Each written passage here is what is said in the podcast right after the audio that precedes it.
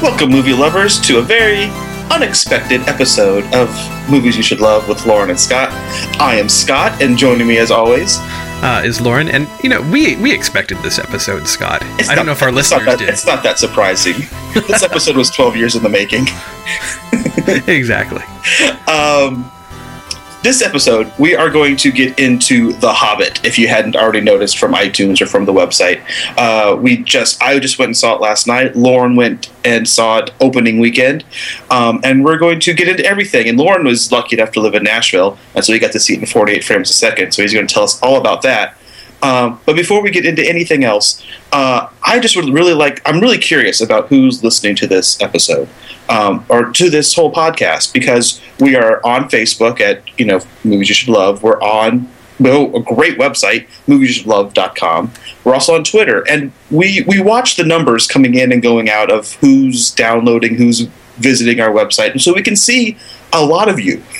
we know we don't know who you are, uh, but what's interesting to us is that uh, a lot of you don't seem to talk back to us. And a big part of what we want to do here is talk about movies. And we love talking about movies. And um, we kind of we decided to record this podcast, um, the whole movies you should love, not just this particular episode, to start conversations. We kind of wanted to be a resource for some people who wanted to understand more about movies, but we also just wanted to engage more people. So if you're out there, if you're listening, you know, please, you know, comment. Let us know what you think about it. You know, uh, engage us. You know, we really are here to talk to you. We love talking to each other. We like hearing the sounds of our own voices, clearly, but also we want to know what you think. So find us on Facebook, find us on Twitter, come to the website.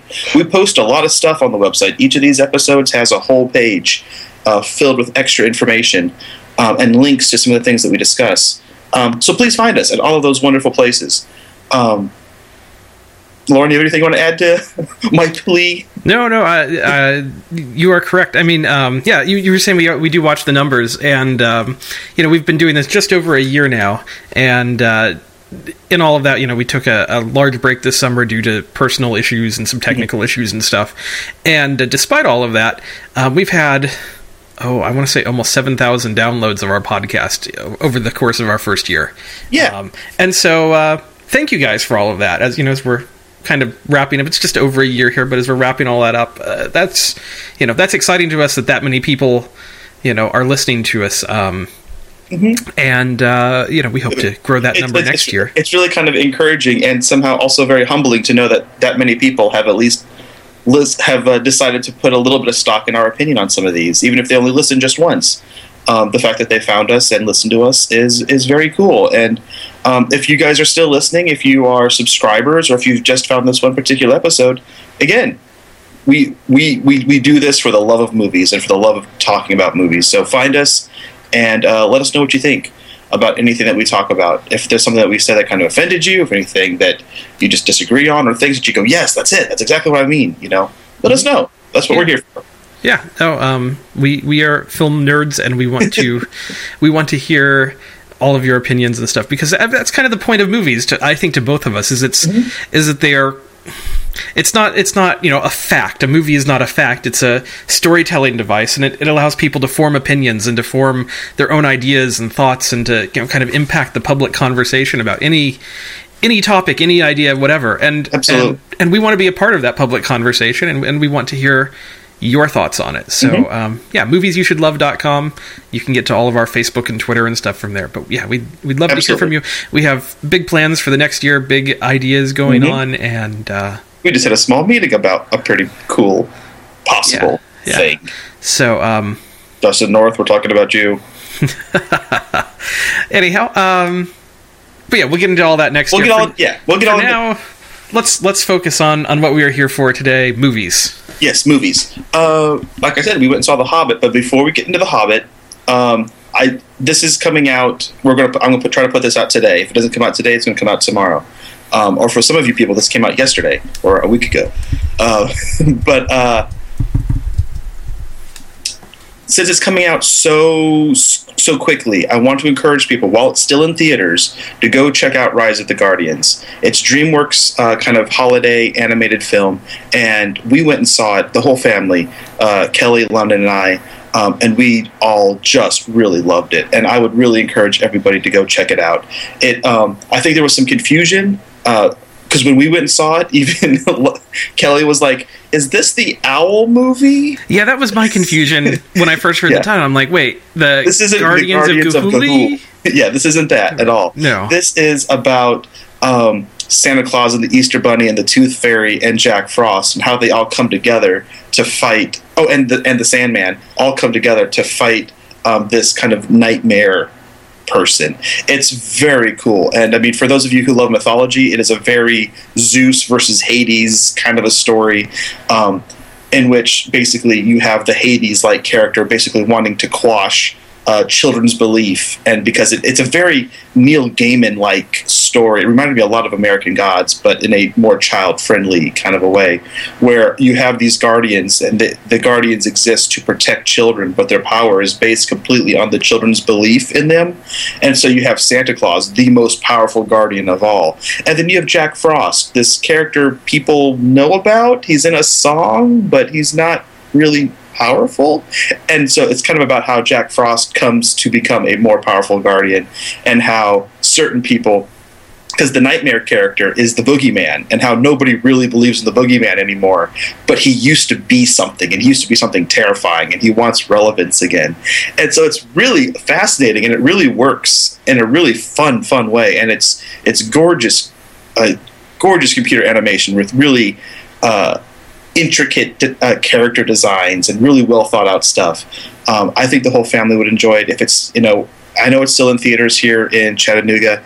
Um, if you get a chance to go see it, I would highly recommend it. It's appropriate for the whole family, and it's one of those movies where not only is it appropriate for the whole family, I actually think the whole family will enjoy it. Rise of the Guardians. I really can't recommend it enough. Um, nice. So I just wanted to say that. Uh, I also recently, I haven't mentioned these two other uh, movies on the podcast, uh, The Life of Pi and Lincoln, because I reviewed them on the website. So please go check out the website, moviesyourselves.com, and uh, let me know what you think about Lincoln and The Life of Pi, because I already posted pretty lengthy conversation starters on the website. Nice. Very cool. Uh, so that brings us to uh, The Hobbit. Yes. An Unexpected Journey. Chapter Yes. one of 17. Yeah. No, of, of three. Oh, thank goodness. It's not 17. Um, no, but of, uh, we wouldn't have been able. We wouldn't have left Hobbiton. We wouldn't have left the prologue. which I like Elijah Wood, but yeah, it might be too much. yeah. Wow. okay, Lauren. Um, let's get into it. The Hobbit. What did I mean? Uh, what did you think? Just as a as a movie experience. Not even. We'll get into the technical aspects of 24 frames versus 48 um, here in a second. But first, let's just get into the movie itself. What did you think? Yeah. Um. Well, look. Uh, you know, I'm coming at this. I'm a fan of the books. I'm a fan of the the Lord of the Rings trilogy of movies. Um. I you know uh, overall I liked it a lot. Uh, you know I, I I thought it was a solid, um, solid adventure that uh, maybe has flaws here and there, which I think we'll get into. But um, you know, overall, it was it, it was quite enjoyable. I thought. Okay. I think would be kind of my takeaway from it. It's you know, if you liked the world of Fellowship of the Rings, I think the Fellowship of the Rings movies or the, the Lord of the Rings trilogy, I you know, I think they are probably the better trilogy of the two. Um, just based off of this first movie. Now, this could get fantastic in the next two, and I may eat those words. Um, but just comparing Fellowship to The Hobbit, you know, the first movie to the first movie, I think the Fellowship of the Ring is a much stronger first outing than The Hobbit: An Unexpected Journey is. Um, And you know, I think the next two Lord of the Rings highly improved upon the first chapter. So, um, you know, that said, if you like that world, you're not going to be horribly disappointed in this world. I No. think it's, you know, uh, Peter Jackson completely recreates with loving detail everything he did in the first movie, you know, down to the brass tacks and stuff. I mean, it's it's beautifully rendered. Um, you know, the acting is solid throughout. The, you know, it, it, it works very well. I agree. Um, uh, it was really cool. Uh, Kelly and I have seen each of these movies now in the theater, and uh, we were kind of thinking back to 12 years ago because last last night was our our seventh wedding anniversary, and we went and saw it, and we kind of realized that the first movie came out in 2001, uh, the the Christmas basically of our first uh, year together, and we went and saw that, and it was one of the, it's one of those memories we have of those early days of our of our relationship, and so it was kind of neat to be in the in that big dark room again, and to have that Warner Brothers logo come up, and that New Line Cinema and the Wingnut logo come up, and to hear the that opening strain of music, kind of went, oh, I know what we're in for. This is kind of exciting, you know. It's like to hear that again. Um, it immediately kind of puts you in a, a mood, and I, that's one of my favorite things about movie franchises is that is that cue of music right at the very beginning that lets you know you're back.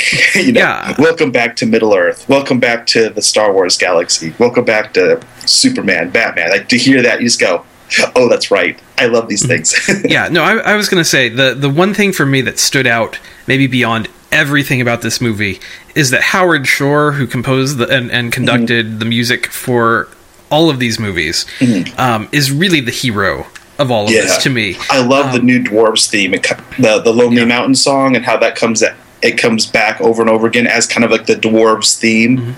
Yeah, his his score for this movie is fantastic. Uh, Mm-hmm. Just flat out fantastic. It it pulls in themes from the old movies so that Yep. the instant that the titles come up, you Oh, you get sucked yeah. in right back into the into Tolkien's Middle Earth. it's a slightly more subtle uh, Star Wars kind of a thing because that's one of my favorite things with the Star Wars movies was uh, John Williams introduced these themes and then as those characters reappeared or as you saw an item that would harken back to something else, you would hear that cue of music again.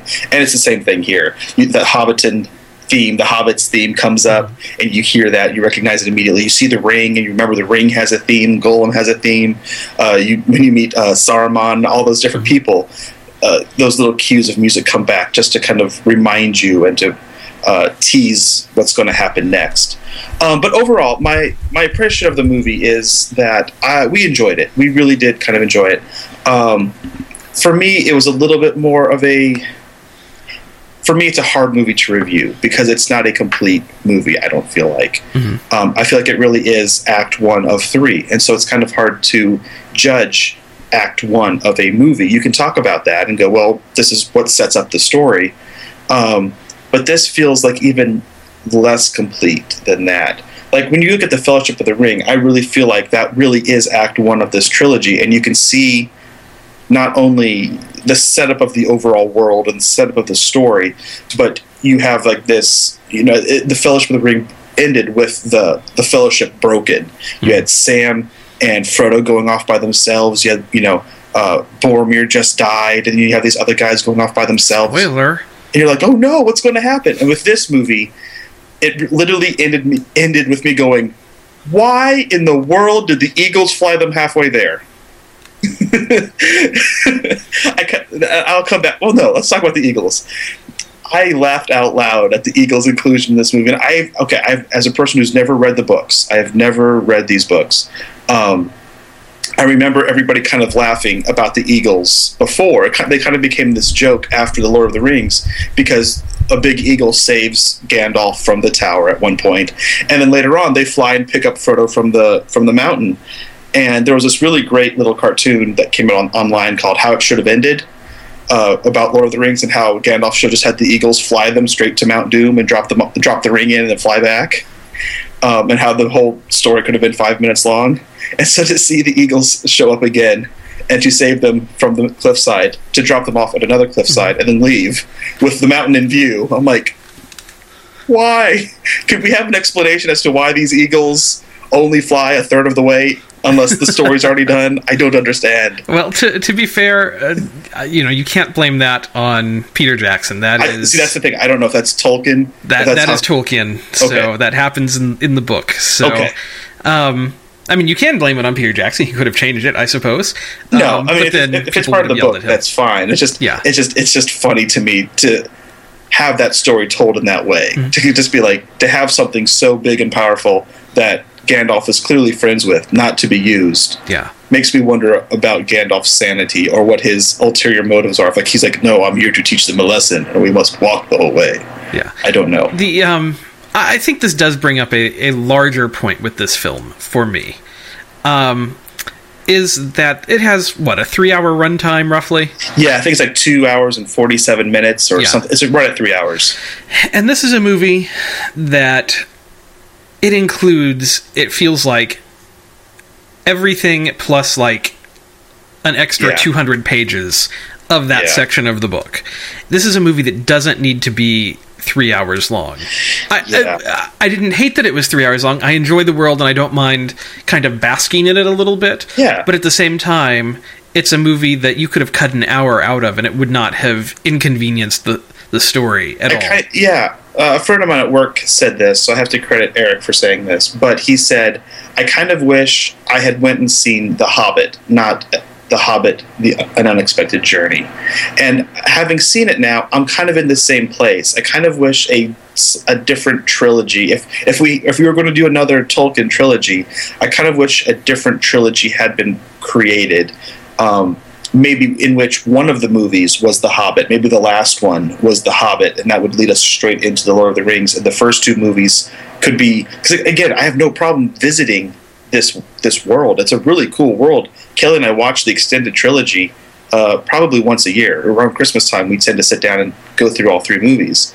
Love this universe, but I kind of yeah, like watching this movie, I feel like I could cut an hour out of this movie and we really wouldn't miss anything. But it's hard for me to say that again, having not read the book. I don't know um, if uh, Rasputin the Brown comes back in a big way. Rasputin. What's his name? Uh, Radagast. Radagast. I don't know what, what part he plays in the second and third of this trilogy, but his inclusion right now feels really unnecessary. I feel like he's there because Jackson cut Tom Bombadil out of the Fellowship.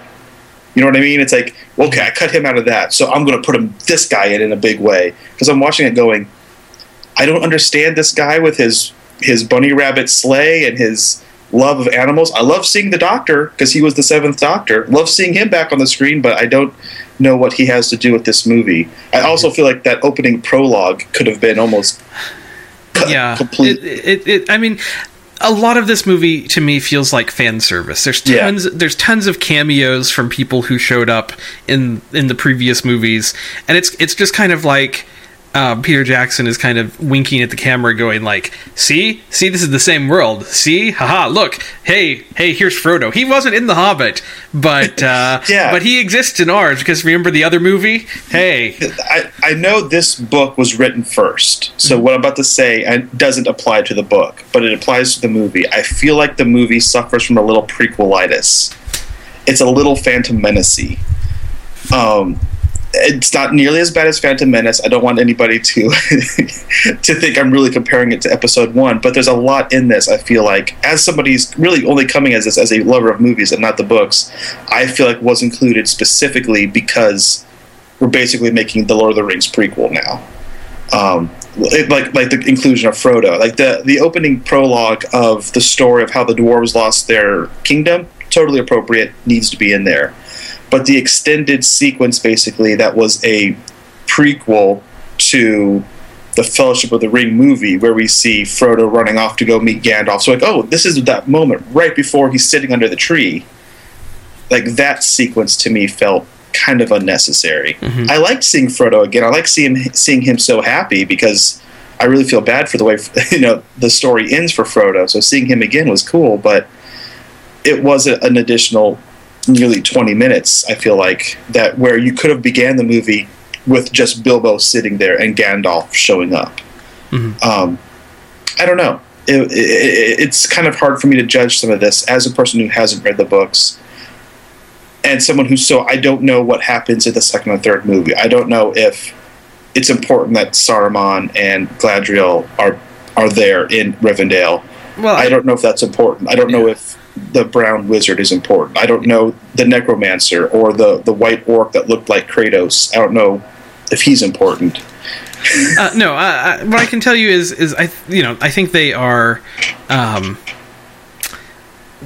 I think they are going to. Not only are you going to deal with the dragon, uh, you know, Smaug, but I think that they are also going to bring in the rise or return of um, Sauron in this. I think that's kind of where the necromancer and all of that stuff is headed with all of it. Okay. Um, that said, because some of that stuff actually confused me Mhm. because for some reason I thought Saruman created the orcs. he created the Uruk-hai. Okay. Remember if if you kind of vaguely Okay. recall, the orcs were birthing the Uruk-hai Yeah. in the previous movie. Okay. Yes. Okay. Because when I saw them, I go, wait a minute. I thought they were born out of the goo and Saruman created them. Okay, you're right. It was the Uruk-hai. Okay. I, I, I, I- I guess I've never completely been able to differentiate the orc and the Uruk-hai. Well, and, and the movies don't make it entirely clear. I, you know, I, again, I would say that's a failing of the movie. Um, I mean, all of this is kind of nitpicky at the same time. You know, the flip side is if you're just going in for kind of a fun movie. I mean, there's there's lengthy conversations in this, but there's also you know big set pieces and stuff, and it's it's it's it's a pretty good movie. It's just it feels very much to me at least it felt very much like a middle movie instead of a first movie Yeah. uh, despite having like an hour too long of an introduction to it basically um, and i think that's what's very disconcerting about it is is that i don't know that the hobbit other than being a long book that has lots of detail in it so you can actually make something out of it and you're going to make people mad if you cut their favorite detail Yeah. other than that, I don't know that it actually needs to be three movies. It's a it's a pretty simple story of this you know group of, of people who well uh, who, who travel across the country and go to fight a dragon. that, and that's that. Yeah, like I left being a little, like I said before, just it was a little bit more. Eh, I don't want to. Kind of, a, I, I did, I didn't hate it, but I didn't love it either. It was just, it was just kind of good for me. Part of my problem, I think, was the stakes feel really low, Mhm. and part of it is because it's just, just this very simple story setup. It feels like, but the other part, and you could fill me in on this information is I can't help but feel like this is only going to end badly. Because as far as I can tell, Gimli is the last dwarf on in Middle Earth 60 years from now. No, that's that's no. because like none of these guys are in the Lord of the Rings so either they get their kingdom back and shut themselves up inside their mountain or they all die or they all get burned by Smaug. So I, I I'm not really super excited to watch um, uh, Thorin Oakenshield die, or these, or the, or uh, James Nesbitt's dwarf, or sexy dwarf with no beard, or these other. You know, it's like I, I, I don't know what's going to happen because these guys don't play any big part in the bigger story. So, is there is there a dwarf kingdom in Lord of the Rings that doesn't show up in the movies? Yes, there um, mainly because um, I'm trying to remember how this works now. Um, there there are more dwarves there, and Gimli is a representative from one group who's sent as their representative to be part of the Fellowship. Okay, Um, however, there have been like wars with the goblins and the orcs and stuff, and I don't. Honestly, I don't remember how it all works. It's Okay. been just long enough since. so I've we might have a happy ending for these for this particular band. yeah, you know, I, no spoilers, but we no spoilers, but yeah. Okay. uh, there, there, there's because like everybody else is pretty well represented in the next trilogy. Like the elves show up in a big way, um, humans Mhm. in a big way, um, hobbits clearly, but um, there are no dwarves in the Lord of the Rings except for Gimli. It's uh, you know what I would say is basically the war takes place in places where either the dwarves have already lost in those particular places, Or like would just the- take it would take them too long to walk there because of their short little legs. yeah, or, or completely different parts of the country. You know, um, you know, I'm not saying that they couldn't have been involved, but Tolkien didn't really write it that way. Oh no, that, so- okay, that's fine. I'm going into this assuming it's all on purpose, and so knowing it takes place 60 years ago, and the only dwarves that we see that aren't Gimli are all dead. I can only assume they're all dead. I was like, well, this is great. Yeah. Um, okay, question, Lauren, and this is this is going back to Tolkien because I got this funny feeling in watching the movie during the prologue. This funny little question popped up in my head, um, and then it kind of resurfaced throughout the rest of the movie as the dwarves talked. And this is, um, I know that the Lord of the Rings was written after Tolkien and uh, Lewis, C.S. Lewis, returned from, returned to England after World War One and a lot of the stuff that's going on here is kind of Tolkien's idealized version of, you know, the band of brothers, us coming together to fight this greater evil. Um, my question is: Has there ever been discussion about the dwarves being a metaphor for the Jewish people?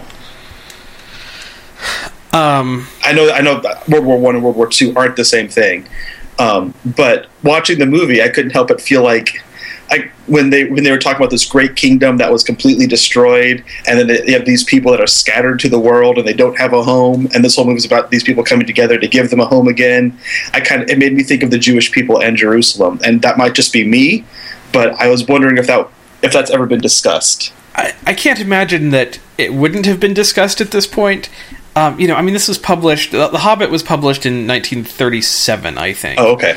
So, I mean, this is well before you know Two. World War II really um, kind of highlighted a lot of the, the, the Jewish issues in the world. Yeah. Um, which is not to say they didn't exist prior to that. Mm-hmm. Um, so uh, I honestly don't know. I, Okay. I mean, this book has been discussed so much. I'm sure someone somewhere has discussed this, and maybe it's a maybe it's a really big theory. I, you know, I, I like the books, but I'm not. I don't. Okay. I'm not someone who goes out on like message boards and Okay. you know I- scholarly research to figure out what's going on in the book. Fair enough. Um, I, I could I could speak to like the metaphors in the Chronicles of Narnia a lot better than I can speak to the ones in the Lord of the Rings. Um, that's kind of where I fall in the Inklings. But Yeah. I so I didn't know if maybe from your That said, that said, going back and watching this, that was also the kind of the uh, the thing I walked away with as well. As I was kind of like, man, that's if nothing else, it very much echoes a lot of this, you know, stuff that's going on with that. So I, you know, I don't know. It feels very current because of that. it, either it, way, it does. It, it, in a, it feels very relevant in a, an interesting way. And so, yeah, I was. I guess I was curious if that was Tolkien's intent, or if he'd ever spoken to that, or if that was maybe kind of a something that was infused because of us looking back on it from the 21st century. Um, I don't know. It was, it was a really interesting little moment. And I thought it was kind of cool, and that was actually probably my favorite moment in the movie was when Bilbo comes back after the Goblin thing and was like, "I why am I here? Because I want to go home. I ha- mm-hmm. I miss my books. I miss my garden. I miss my things, and you don't and you have don't have of that. And so I'm going to fight for that for you." I was like, "That okay? I like this Bilbo guy." Hmm. I know he becomes the scariest part of the next trilogy, but I like this. I like Yeah. this. No, I, I, I like that he's uh, like the most sarcastic person in in the world now uh, out of out of all of this. Like, I, I really like what Martin Freeman has brought to his character. Yeah, I, I really liked I really liked Bilbo in this. I liked him in a way that I didn't. You know, he kind of made he. I liked him kind of almost the same way I liked Sam, and the same way I kind of liked. Um, oh, I've already forgotten their names. Uh, Merry and Pippin. Um, really like you know, I, I liked them a lot. Uh, one of the, I think the other thing, uh, this is touching back to maybe why I, I left a little less uh, impressed. I think is I feel like with this this go around, uh, Jackson is really relying on more computer animation than he did previously.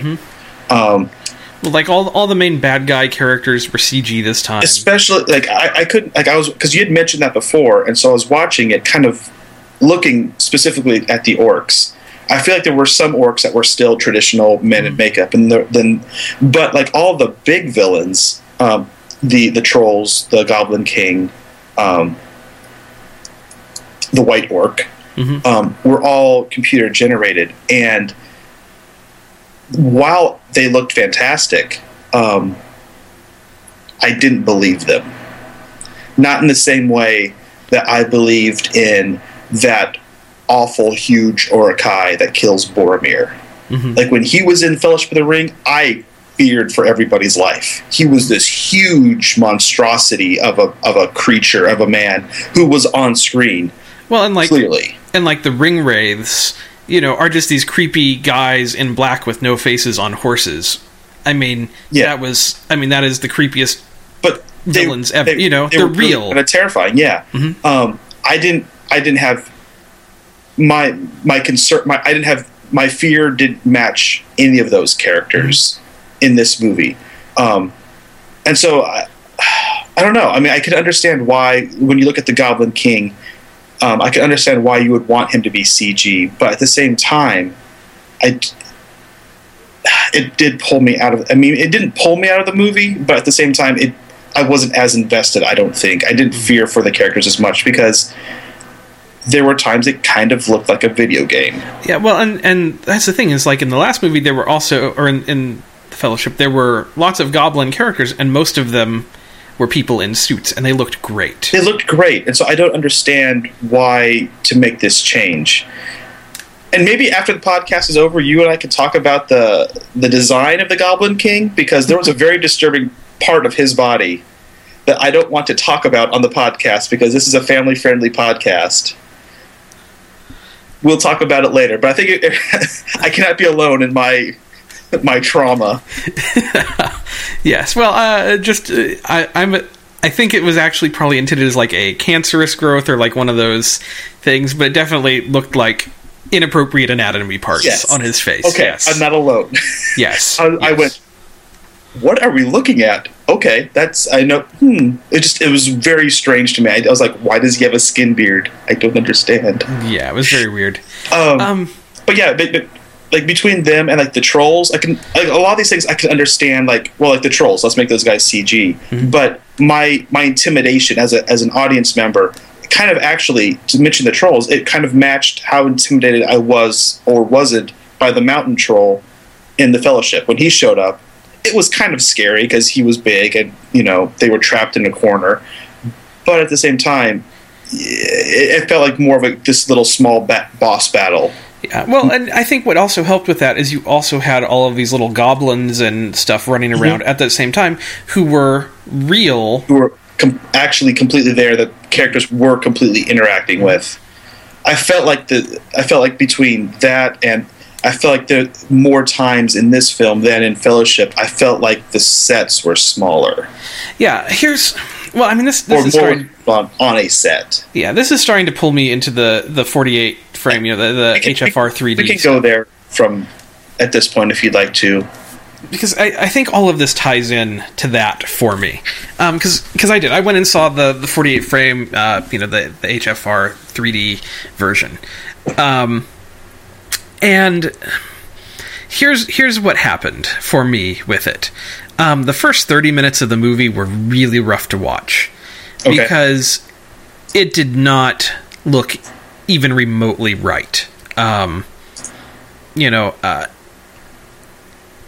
things like uh, right at the very beginning there's like stuff where like um you have like close-ups of bilbo's hand writing Yeah. where he like picks something up really quick in a in a shot or whatever. Yeah. and the action on those looked ridiculous uh, especially like those kinds of shots looked just ridiculous. And they looked fast and and the cutting and editing of them almost like slapped you in the face because it was so weird.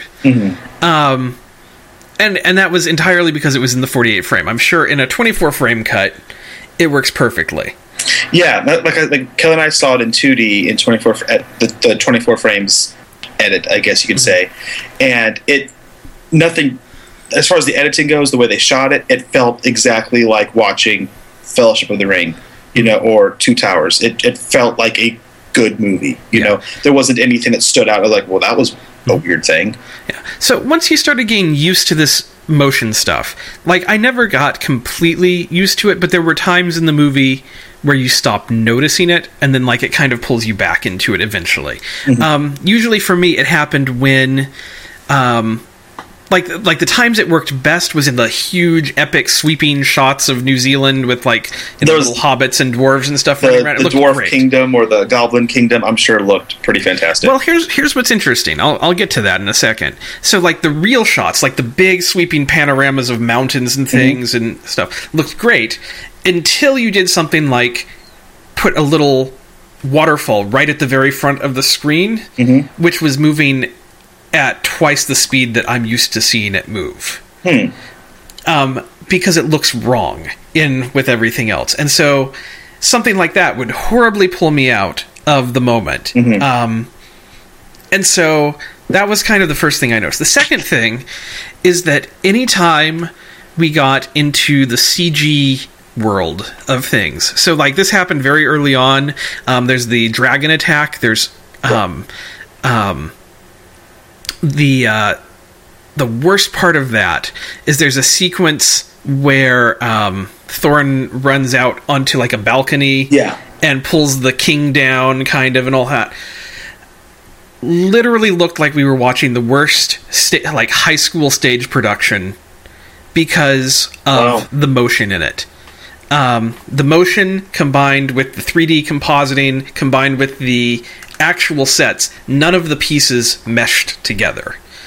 Um, that was probably out of the whole movie. That was probably the worst sequence for me. Um, but every big CG action sequence like that that combined real elements with CG elements, it, it was it was almost like you took uh, you know film of a character and put it into like uh, just just for an explanation because it didn't it didn't specifically look like a video game but i know because a lot of people are talking about it, and that's not what i mean by this but what i do mean to say is like let's say you had a video game world that you were playing in Okay. and instead of making your main character also part of that video game world you instead took a picture of me or you or something and put that in as my character. And so like the hand holding the gun or whatever in the shooter is like a picture of my hand Yeah. or you know or video of my It hand. It just wouldn't. it just doesn't it, they don't composite together into one thing. And that's how all of the major action sequences felt to me oh, that's too bad. in in the high frame rate 3D. Um, because yeah, I, I, for us, a lot of it worked. There were there were times, obviously, and some of this I don't know if is, is a fault to the animators or just a fault to us being able to look at something and acknowledge that can't be real. It must be computer generated.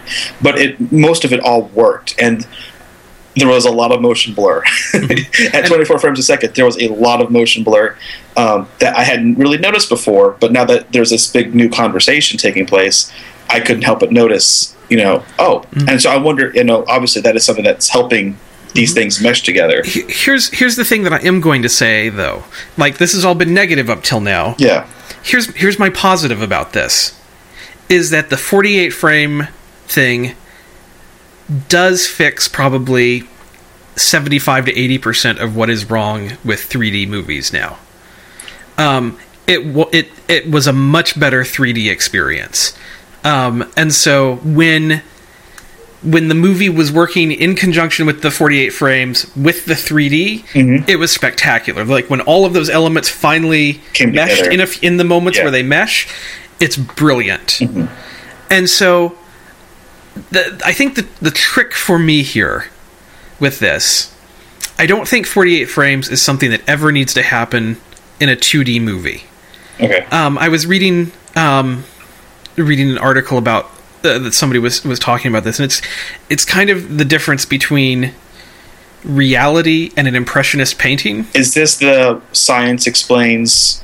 Yes, Yeah, on the I- Verge. We'll yes, put it, I put yes. it. I put it on the on the the Yeah, links. it's, it's the second link here, the on the Verge.com. Okay. Um, how we accidentally invented impressionist filmmaking. I will make sure that goes onto our page. This is a great article that explains a lot of my issues with with the whole thing, but also why it's not a bad thing. Like both things at the same time are in it. But um, at the end of the day, it really does work for 3D. I think um, the trick is is that when you're making a 3D movie at 48 frames a second, it's a completely different movie than you're making at 24 frames a second in 2D Right. um, which means everything in the movie needs to change. The way you shoot it, the way you edit it, um, the way the actors work, because um, uh, you know that's part of the problem is that when um, when the motion changes, things like comedic timing change, things like um, the way an action scene plays out change, and so actors need to be aware of this different frame rate so that they can you know, if it's a close-up shot, they can move their hand differently, so it's not as jarring.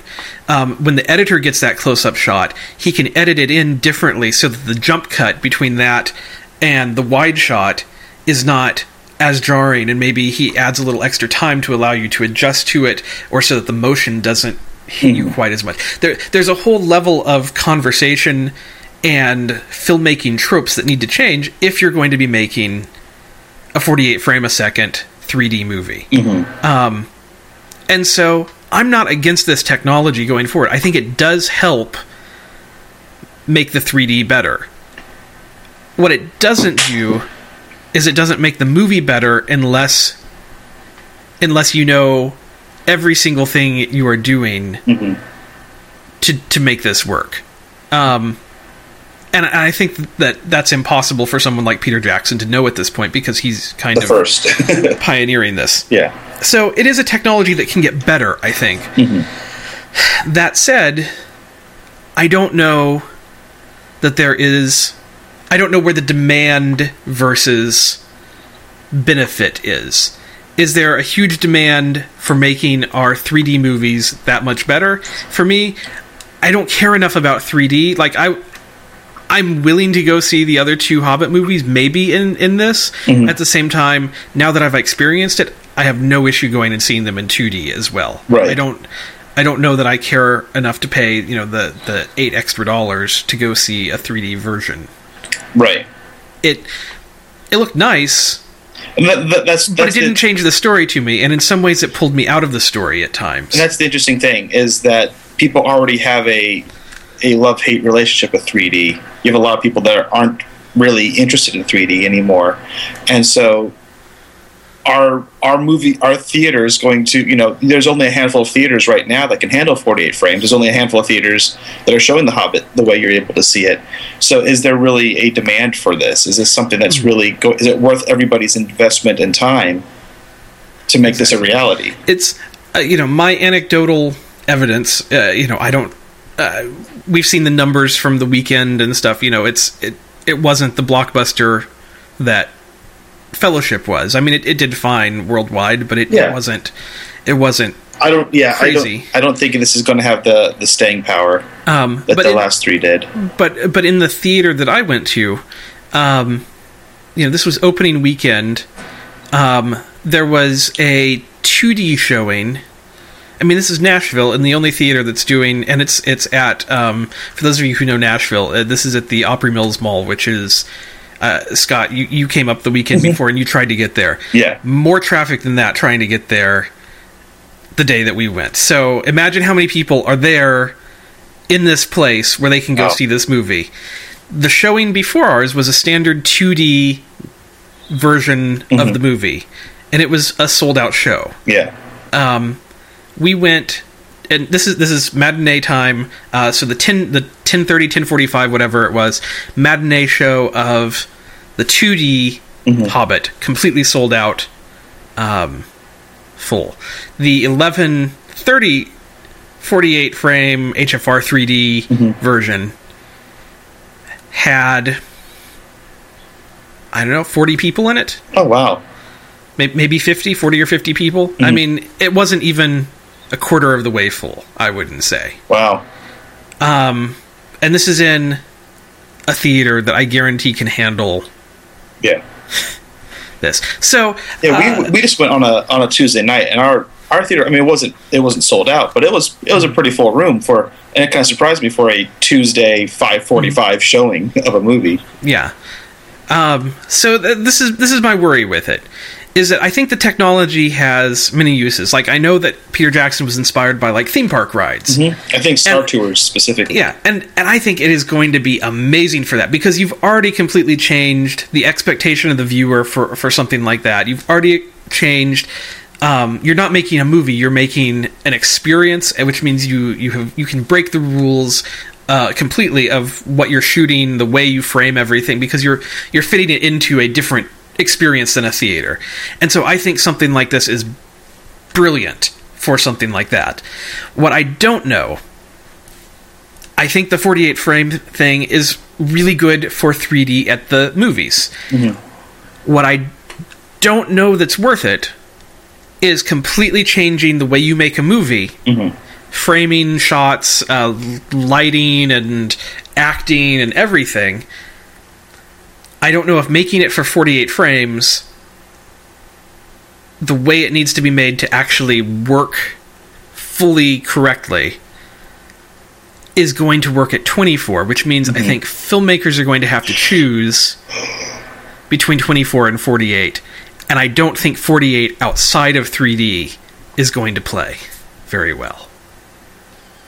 So that's my conundrum. Fair enough. Um, I, I don't think it's the 48 frame fault that there's stuff that pulled me out of this movie and that didn't work. I think it's the fault of not creating all of the elements correctly for 48 frames. And that that was always to me my concern going in when I first started hearing about some of this and how different it was actually going to be, or how different the uh, the how different you would have to approach this is like, do you really want to make The Hobbit the movie where you do that grand experiment? Because it seems like this is a a movie that would benefit from someone else experimenting. But at the same time, if Peter Jackson didn't do it, who would? Mhm. You know, Yeah. it almost Um, seems like something that he he, he maybe should have done on a movie like uh, The Lovely Bones or something like that. That I know had some. I haven't seen it, but I understand there's some pretty trippy um, special effects at different points in that movie. It seems like that might be the place where you you experiment with it, figure it out, see what doesn't work, and then apply it to this huge franchise. I don't know. Yeah, uh, it just the the way the way it plays now. I know I mentioned this kind of concept in a podcast that probably hasn't actually been released yet, but it was the last one we recorded.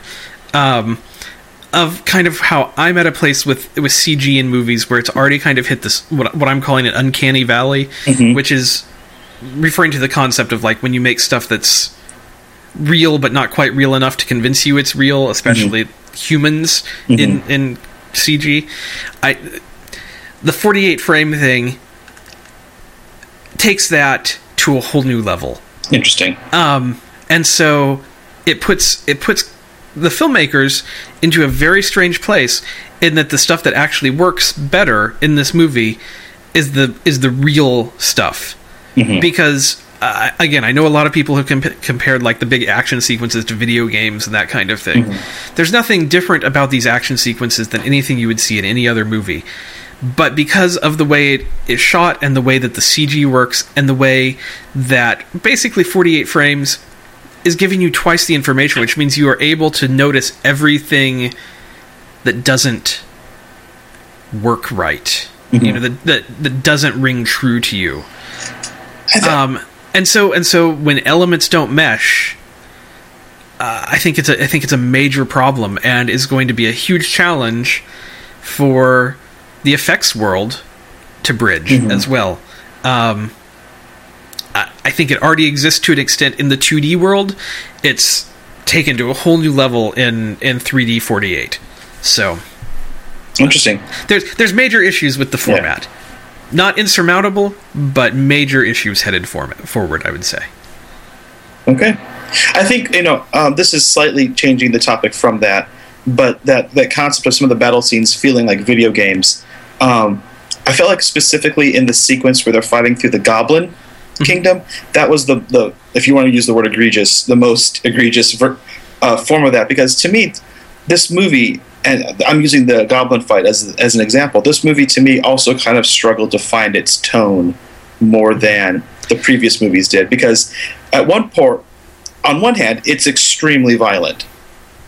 Decapitations um, eviscerations and- stabbings all sorts of things. On the other hand you have uh, it wasn't quite this bad, but nearly bowling pin sound effects as the, as goblins are being swept off the the catwalks. Mm-hmm. It's like Yeah. it was. It almost got a little slapsticky at points. Where you're like, this is this is okay. I mean, it's, it wasn't bad, but it, it it for me it did kind of.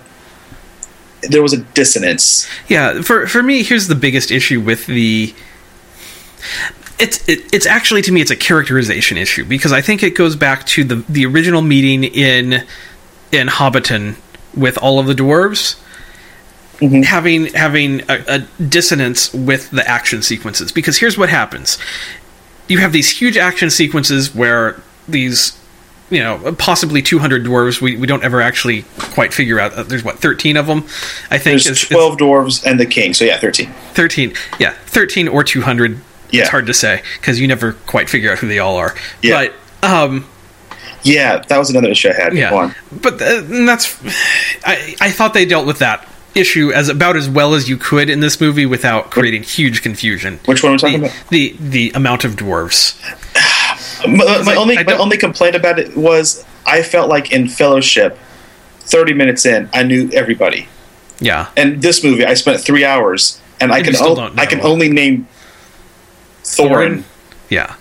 and Olin, Olin Mills, Bolin, Grumpy Doc, and Sneezy.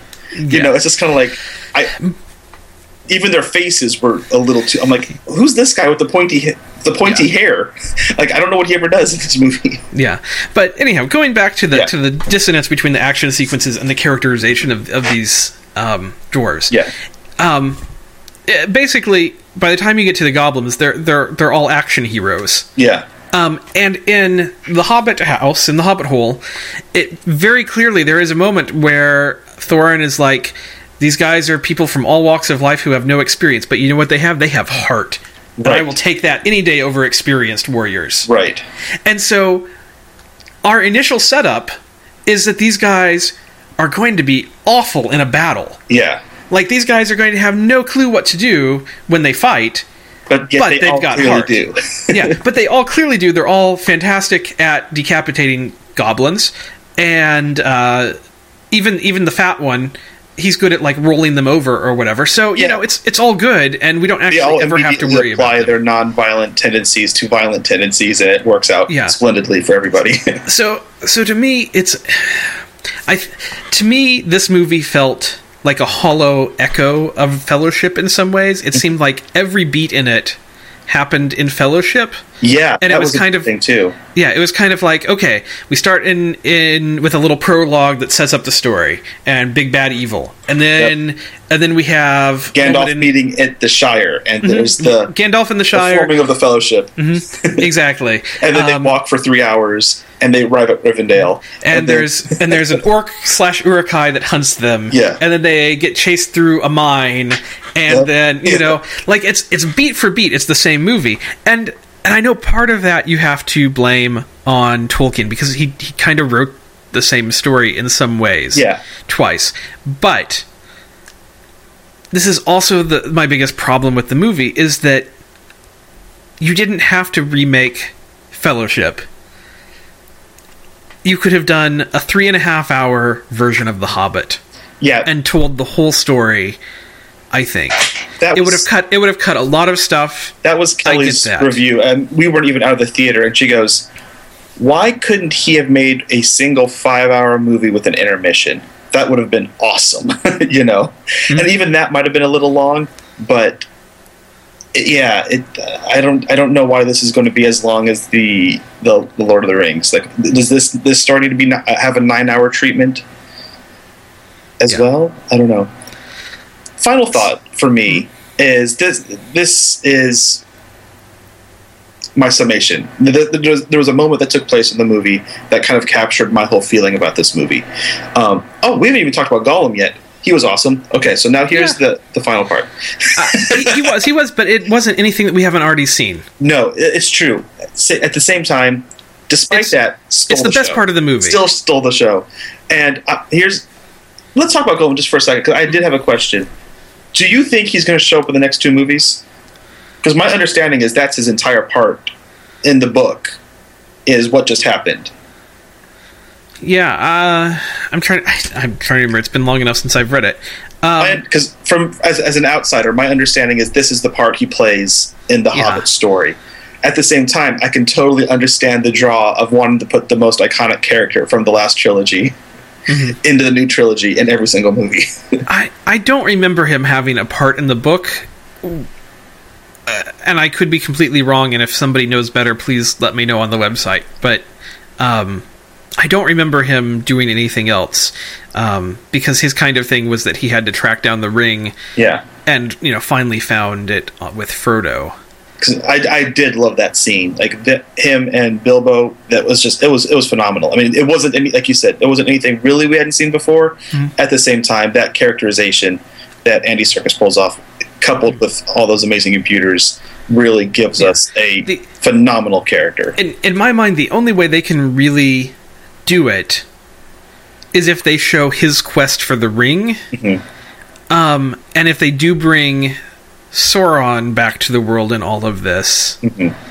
Um, which i kind of hope they don't with Yeah, sauron but- i mean specifically yeah, but if if they do that, you might get something like in the final movie you know, because he he because he trekked all the way into Mordor before, Mm-hmm. met Sauron. Remember, like he was captured, they Oh, tortured yeah. him.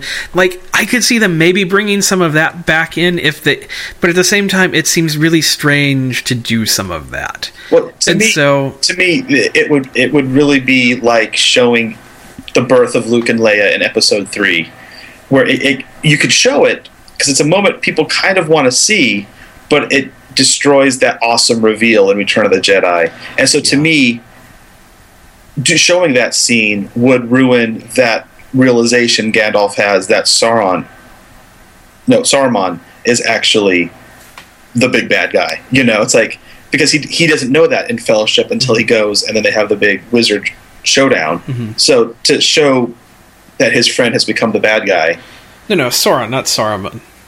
It's uh, they're going to bring Sauron back, who's, who's sorry, kind of I'm- disappeared. sorry, I'm sorry, I meant Saruman, the White Wizard.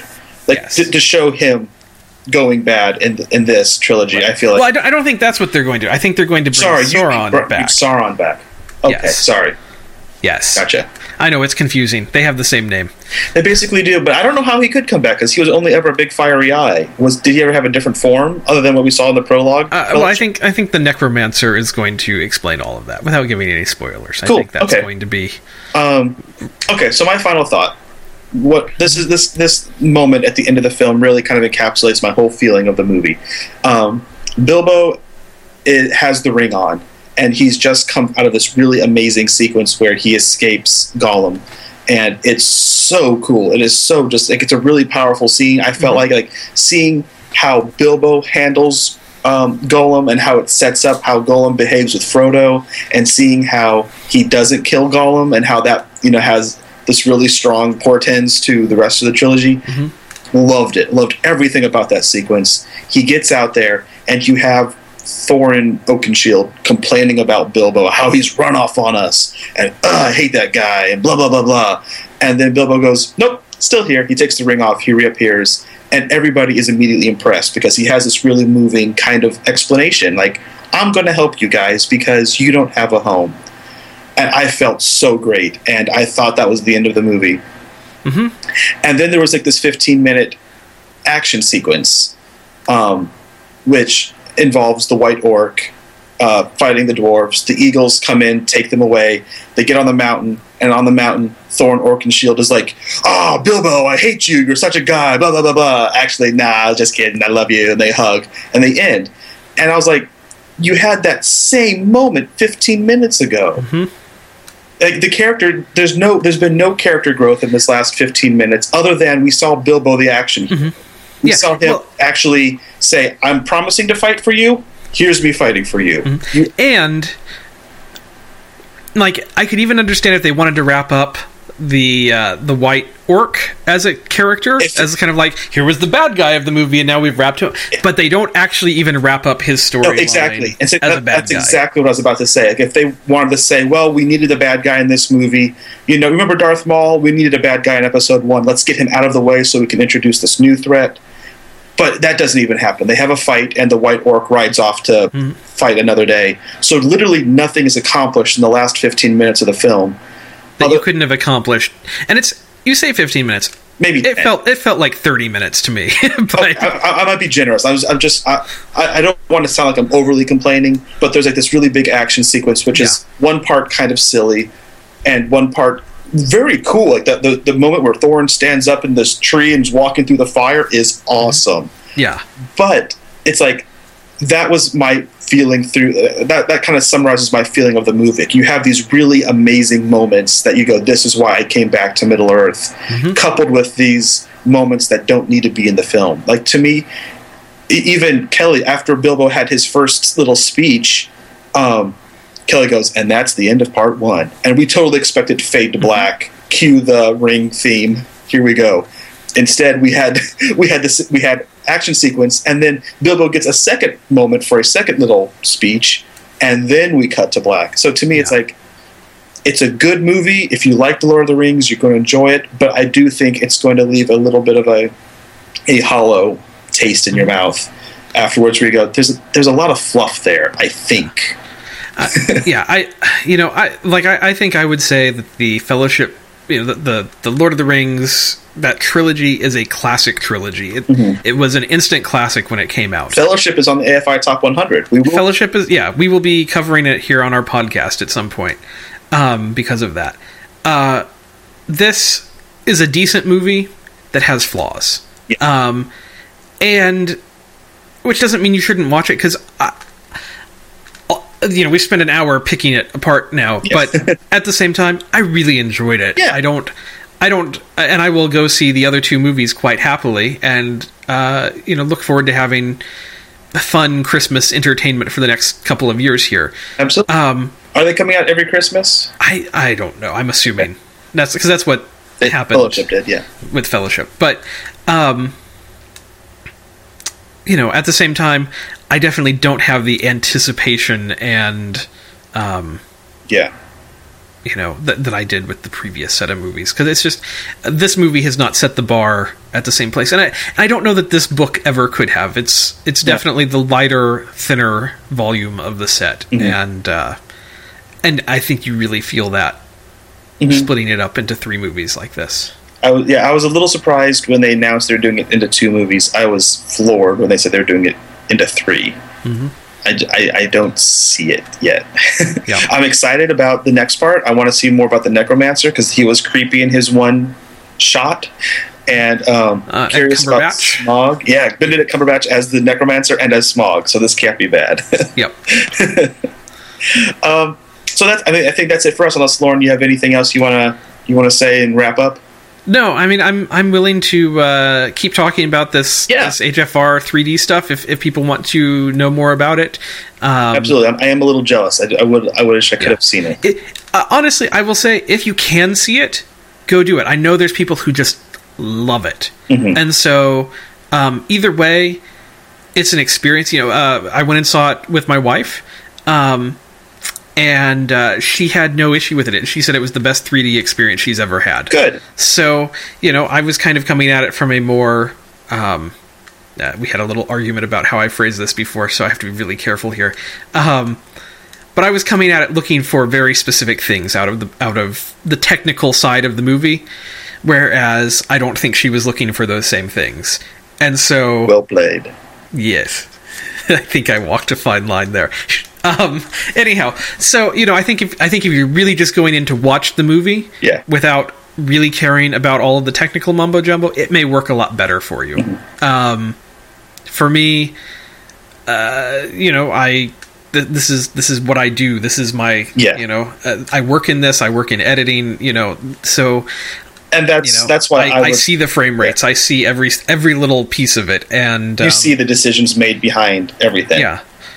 And so, yeah, uh, No, and that's honestly that's why I want. I, that's why I would st- if I, I had the opportunity to see it in 48, I would I would go watch it again just to see it because it is possibly the future, or at least it's something that may be here to stay. It might go away in Yeah. three movies. yeah, you know, this might be, you know, and, and that's the thing. Possibly by next year or whenever the next one is coming out, uh, there might be more theaters online. Go see it in, in a 48. Make your own opinion as you can. Absolutely. Um, and, if, and if you have seen it, let us know what you think about it because Absolutely. uh, I don't think my voice is the only one on here, and I've uh, I I feel like I'm coming at this maybe from a more level playing field or a more level view of of the answer to it. I think it has issues in this movie, but it's not a bad technology Overall, if issues can be solved. Whereas I don't know, uh, the stuff I've read online doesn't seem nearly that balanced. It's either people who just hate it or love it, and well, it's, anyway, I'd, I'd like to hear you're- what. it's what just you you're so think. rational, and there's no there's no place for rational on the internet. But, that doesn't um, sell anything. Yeah, but you know, if you have a passion one way or the other about it, or if or if you think I've missed something or, or whatever, I'd love to hear what you have to say. So, um, if you've been able to see it in 48, let me know. You know where to find us, guys. MoviesYouShouldLove.com, at Movies You Should on Twitter or on Facebook. Uh, Movies You Should Love. So uh, find us, yell at us, talk to us. Yeah, and we will see you next time on uh, our next regularly scheduled episode. Absolutely. You've been listening to the Movies You Should Love podcast. Join in the conversation at moviesyoushouldlove.com.